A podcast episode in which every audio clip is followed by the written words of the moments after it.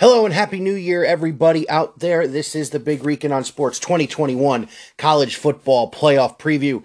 And as I said, first, happy new year. Um, this will not be a very long show because my old butt made it to midnight and I need to get a nap in before my boys take on Clemson tonight in the Sugar Bowl.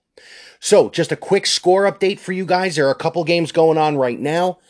At with about 11 minutes or so left in the first half, Northwestern has a 14 nothing lead on Auburn, and at the half, Cincinnati. Former Buckeye Luke Fickell and Cincinnati are up 14 to 10 on the University of Georgia. I hope the little guy takes the SEC to the woodshed. So, something new with today's broadcast, because I'm actually not only doing it on the Facebook and YouTube channels, but I'm also doing this on Twitter through Periscope. So, I hope everybody who's on Twitter uh, that sees this. I hope you have a good first episode with me. I'm actually checking the Twitter feed right now to see if it's on. Um, don't quite know how to find it, so let me see if I can go on here and look. All right, cool. So it's there. Um, so here we are again for the second year in a row. Uh, Clemson will play Ohio State this time in the Sugar Bowl. So let's first dive into the Rose Bowl, which, of course, with the new COVID laws in the state of California, was moved to Texas and is being played at AT&T Stadium, where you will have the number one Alabama Crimson Tide against the number four Notre Dame Fighting Irish. Now, I could dive into this game, and I could take a long time, and I could break down stats, and I could do all that stuff. So I'm not going to because this is going to be a beatdown. Uh, as good as Notre Dame has looked all year, Alabama compared to Notre Dame is just a different animal. But I do have a couple of ways Notre Dame can win this game. And I'm going to start up front. Alabama's teams they've played this year have not really run the ball well against their defense. Their defensive front's been pretty stout all year. Um, Brad Nessler said it actually six years ago today. Notre Dame or uh, Alabama may not be the best pass rushers, but they are stout against the run. And Ian Book and that running back core for Notre Dame are going to have a hard time getting going today. Uh, the defense of Alabama has been great. Hasn't really early in the season got burned in a couple of games in the secondary, but found ways to win. Um, so I, I think Notre Dame is not only going to win, I think they're going to cover and they're going to blow this team out. Um, but look, these are the four best teams in the country right now. Uh, there are arguments made for other teams, but I'm sorry, these are the four best teams in the country. You're talking about the teams with the best loss and the best win in the country in Clemson and Notre Dame.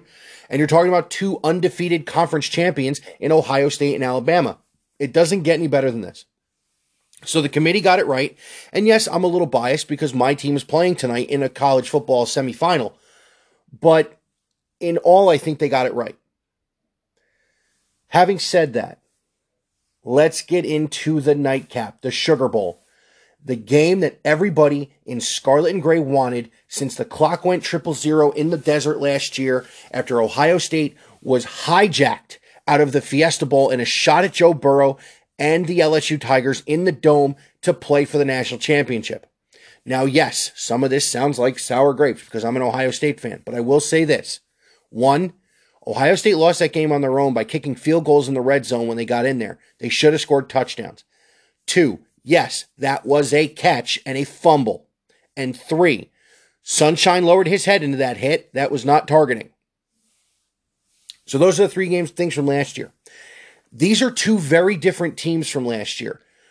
Here is the big difference. Ohio State lost more than Clemson did year over year going into the draft and what have you. If you think about some of the names Ohio, that made big plays for Ohio State last year, you had Jeffrey Okudah, uh, Jordan Fuller, Shaun Wade, but he's no longer there. Chase Young, J.K. Dobbins, K.J. Hill. These are all guys who left and are now balling out in the NFL. Don't forget Damon Arnette, the other corner. So this is a different Ohio State defense that lost a lot of firepower, and it's a different Ohio State offense because until last week, we didn't know if we had a home run hitter in the backfield. Now we know. So, how do they beat Clemson? Well, here's how they beat Clemson. They beat Clemson three ways, and it's very simple. The first one I'm going to start on defense, and that is gap control. Trevor Lawrence has burned teams this year. by being more by being an athletic quarterback and being able to use his legs. He has not not that he is not. All of his highlight throws have come on blown coverages or the secondary just doesn't have anybody that can keep up with his wide receivers. Having said that, he is still the number one pick in the draft. He will go to Jacksonville to restart the Jags franchise. But I don't think Clemson's as good as people think they are. And yes, again, sour grapes because I'm an Ohio State fan, but I want I, want to list guys listen to this. This is an offensive line that had trouble with Notre Dame at Notre Dame. They are not running the football as well as they did a year ago. Then again, a year ago, Travis Etienne only had 60 some yards in the in the semifinal game. Trevor Lawrence led them in rushing because the gap control for Ohio State in a couple of plays was not very good. So gap control is first. Let that front seven eat. Let them do the things they have done all year and keep Lawrence, keep tabs on him. I don't know if you have to spy with maybe a uh, Pete Werner or if you have to spy with Tuf Borland or even if you have to spy with Baron Browning. But you've got to have gap control. You cannot let him, you have to set the edge. You cannot let him get outside or even get a lane inside because he is fast enough and strong enough to break tackles and get things done. Secondly, you have to take, you have to win the game up front in the trenches on the line of scrimmage on the offensive side of the ball. Yes, I have said this every single game I've had the chance to preview for Ohio State and the Browns, who I will be doing on Sunday. But here's the deal you cannot beat Clemson and not win the line of scrimmage. When Notre Dame beat Clemson earlier in the year, they were the more physical team. They were the ones who won the line of scrimmage. And as good as the backup quarterback was, he didn't have enough with him to get the job done. So, how does Ohio State win the line of scrimmage? Well, here's how. Sorry, I'm very dry today. Here's how you win the line of scrimmage you let the horses eat. That is a very, very good offensive line that Ohio State has. Northwestern was in the top five in rush defense in the country. And not everybody's had the same season. I get that. But to be that good, to be in the top five in rush defense in the country, in the Big Ten, where they run the football probably more than anybody else, that's saying something. And Trey Sermon gashed them for 331 yards, breaking the all time record in the Big Ten championship game. And yes, this is the 2020 Big Ten championship game champion. This is the Big Ten championship hat. So I already ordered it, and it got here. I was supposed to be here till January 11th, and it got here early. I was pumped.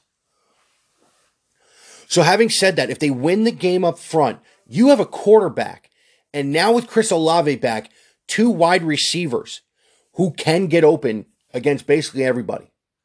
You have Jackson Smith-Njigba back, and you still have um, the rest of those kids that played with Garrett Wilson in that Big Ten championship game without Chris Olave. Now the Bucks didn't throw the ball well because Northwestern wanted to stop the air attack. And that's how Trey Sermon was able to get the ball in his hands and do a lot of his damage up the middle. Wyatt Davis is an All American offensive lineman for Ohio State. He has been playing outstanding. This isn't a mismatch that I think Ohio State can exploit because they are so much better up front than Clemson's defensive line is or has shown over the year. It's not to say Clemson's a slouch on defense because Brent Venables is going to draw up stuff to try and confuse Justin Fields and to try and make life harder for Ohio State on the offensive side of the ball. So, besides gap control, how does Ohio State beat Clemson on the defensive side of the ball? You have to be good in your coverage. And I think the challenge this week is going to be tougher for Kerry Coombs and the defensive staff than any point in time this year because you have to contend with good guys on the outside, although they lost a bunch in the draft. You have to contend with Etienne coming out of the backfield. That's more linebackers than defensive backs.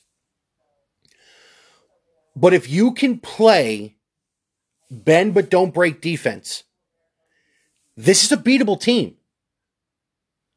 These two teams are very, very similarly talented. I think the younger talent for Ohio State gives them a little bit of an edge on the offensive side of the ball. But again, I don't watch Clemson a bunch. I think the seven and a half points is a little much. But what do I know? I don't go to Vegas for stuff. I don't do stuff like that. So the seven and a half points is the seven and a half points. So how else can Ohio State win this game? Well, they can do what they did against Northwestern in the second half and that is control the clock by running the football. I know Fields is a top NFL prospect. I know he has elite passing numbers in his two seasons at Ohio State. You're talking about a guy who, in two years, in see, he played 14 games last year, played six in 20 games. He's got eight interceptions, and that's because he had two bad a bad game. But I think Ohio State needs to basically channel Woody Hayes tonight. They have to run the ball. They have to grind this game out because if you limit the time Trevor Lawrence is on the field, you're going to break some big plays. And you're going to break big play not only in the running game but also in the passing game. When you are going up against a team that is so much different when one guy is on the field, your goal is to keep that guy off the field.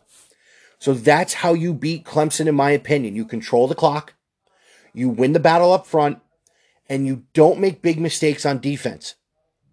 That's basically how Ohio State should have won that game last year because they made the big plays on defense. I don't know if their defensive secondary has the firepower to make the big plays on defense this year. But listen, I think this game's going to be better than people think it is the chip on the shoulder coming out of Columbus and on Ryan Day and Justin Fields and those boys who all played in that Fiesta Bowl last year and lost it on a bad call and a blown route, they're ready for this game today. This game, if you didn't watch, if anybody has watched the Ohio State Sugar Bowl trailer, you're going to want to run through a wall. I shared it on my own Facebook page yesterday, and that was yesterday or the day before. And that was the caption. Now I want to go run through a wall. This is going to be a great game. And I am so pumped to be able to sit my big TV and watch this game tonight. There's something different about college football bowl season. And there's something different about the Sugar Bowl. Because if you think about it, Ohio State's had some big moments in the Sugar Bowl. We go all the way back to the one that they had to forfeit because of what went down with Jim Tressel and beating Arkansas and getting the SEC monkey off their back. And then you have what happened six years ago tonight in the Sugar Bowl, in the first ever college football playoff against the number one team in the country as a seven and a half point dog. Do you see the similarities? A Big Ten championship that put them in the playoff. A hot running back. An accurate quarterback. A defense that is much maligned but has talent. I'm not saying they're going to do what they did to Alabama six years ago, but I am going to tell you this game is going to be a lot closer than people think it's going to be. My prediction for today Buckeyes in an upset. They win it by three. I'm going to call it 34 31. Blake Haubeil hits a late kick who should be the new kicker for the Browns. So, just real quick to go over my keys to the game again. Win the battle up front. You have to control the line of scrimmage, especially against a team like Clemson, because they haven't been behind the sticks very much. So, on defense, you can't let them get the second and short or second and medium. And on offense, you have to be able to run the football. On defense, gap control. Don't blow assignments. Keep the guy in front of you play the bend but don't break defense. And you can get some possessions back for your offense. And on the offensive side of the ball, grind the clock. Play keep away from the number one pick in the draft. You're going to get two Heisman finalists in a row if you win today, because Devonta Freeman's probably going to win it. But you get Trevor Lawrence tonight. Keep him off balance. Hit him when you can. And if you can't, get a hand up, Stop the ball from being out of his hand quickly. Gap control. Don't blow coverage. That is how Ohio State wins tonight. And next week's a crapshoot again. And next game's a crapshoot against whoever wins that first one. Like I said, I think it's going to be Alabama. If I had to put numbers to it, I like Alabama to score about 45 points tonight, maybe give up 21. So a 45 21 win for Alabama, a 34 31 win for Ohio State. That sets up the national championship game to be Alabama against Ohio State, which I will preview the night of the national championship game. So I only wanted this to be about 15, between 15 and 20 minutes. This was not going to be a long episode. The long episode is Monday night. Monday night, 9 p.m. on all three spots Twitter, YouTube, and Facebook. The boys are back. Tone, Alex, and I will bring you a baseball hot stove. Please let the Mets have signed George Springer by then. Sunday morning, I will bring you a Browns pregame live for week 17, where very simply, win and you're in. So the countdown is on. We are now with this one at episode 95. 96 is Sunday, 97 is Monday. 98 will hopefully be a college football playoff championship preview. 99 will hopefully be a Cleveland Browns playoff preview. And 100, of course, will be the Michael Jordan LeBron debate. As I will bring that to you live, I will announce it at least a week in advance. As always, Big Rican can be found now on Periscope, live on Twitter, uh, YouTube, Big Rican on Sports, uh, Facebook, Big Rican on Sports. The Twitter handle's at Big Rican on Sport, if you don't remember. Uh, Google, Anchor, Spotify, Breaker, Pocket Cast, Radio Public. And as always, as a proud member of the Timeskew Podcast Network, all episodes can be found at timeskew.com. It's a big one tonight. I can hear the band. OH. Go Bucks. Sugar Bowl after the Rose Bowl tonight. It's time for me to take a nap, guys, because I'm not going to make it if I don't. Have a great rest of your weekend. Happy New Year to everybody, and I will see you Sunday morning for Browns pregame live. Take care.